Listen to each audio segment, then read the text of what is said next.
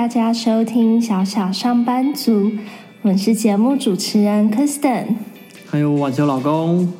这是一个分享我们身为上班族职场经验与观察、生活学习跟体验，以及日常相处跟成长的节目，让我们往理想的生活一起前进。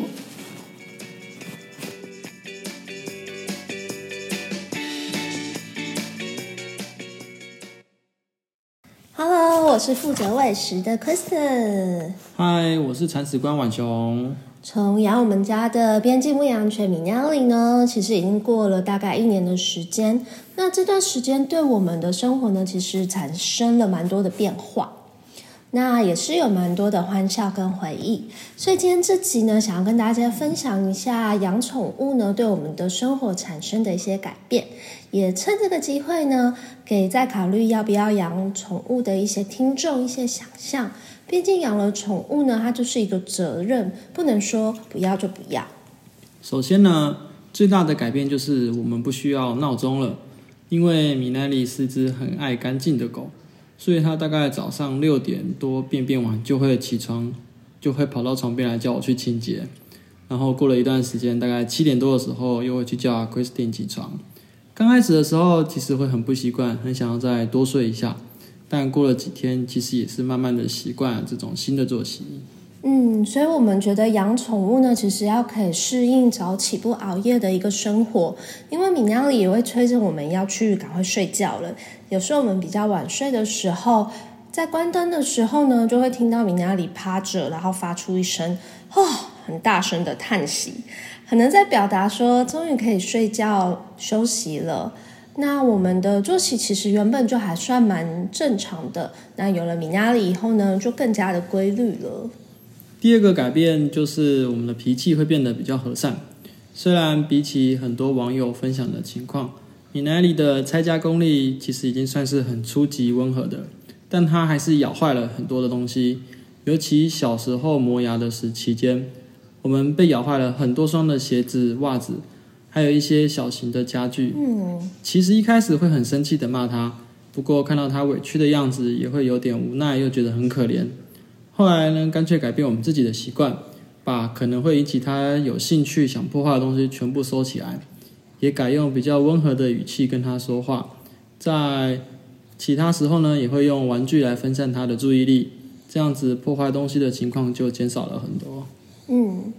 然后，另外就是，虽然我们本来就会定期跟水手的打扫家里，可是米亚里来了后呢，家里当然就会有很多的狗毛，尤其遇到换毛的季节呢，就会看到一大撮一大撮的毛在空中里面飞，然后或是散落在家中，所以我们打扫的频率呢就有增加。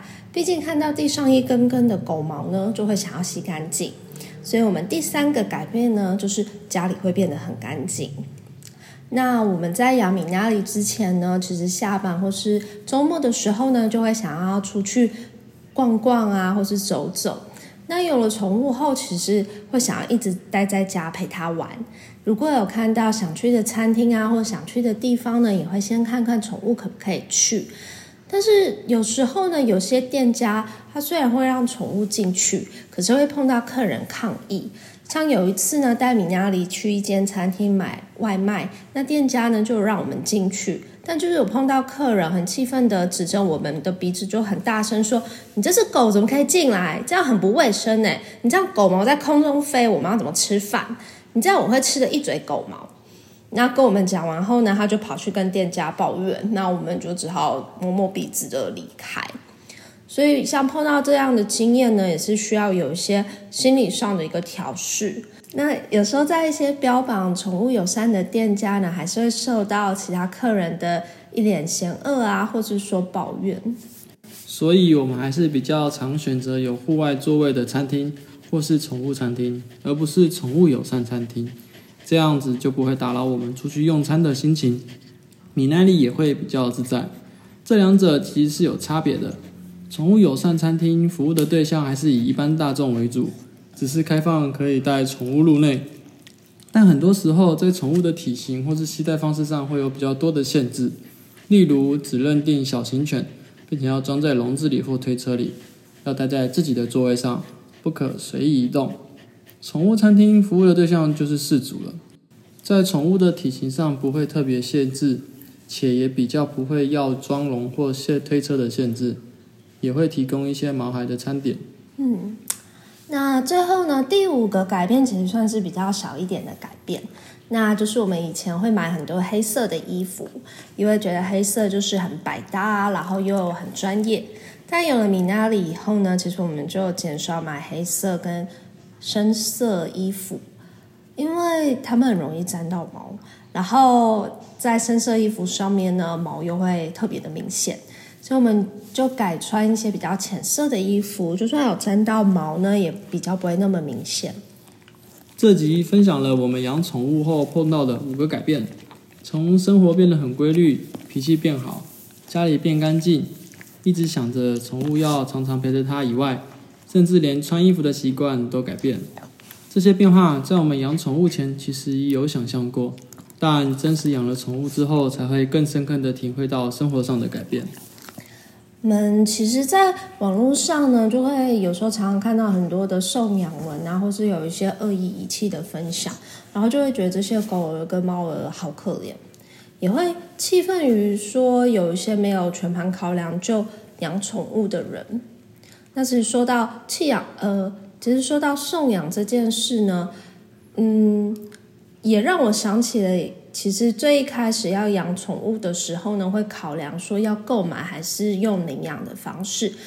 毕竟常常听到以领养代替购买的这个口号，但我们其实觉得领养或是购买都没有关系，最重要的是你有没有做好要跟他在一起一辈子的一个觉悟跟准备。那这个大概就是会是十年或是更久的一个时间。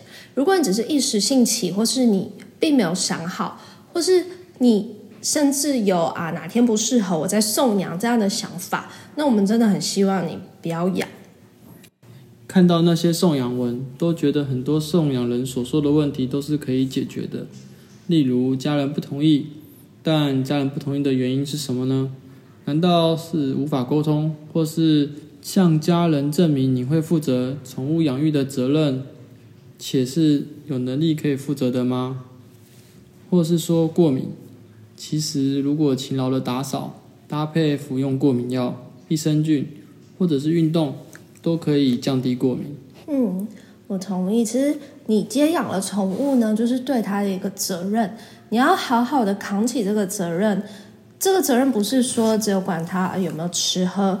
你也是要去注意他的健康、他的心情，而且你要去教育他。他其实是一个，嗯，算是长期的一个学习的过程。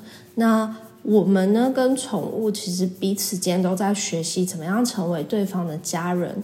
那这样的一个学习呢，对我们来说其实是生命上蛮宝贵的一堂课程。那我们今天的节目呢，就分享到这里。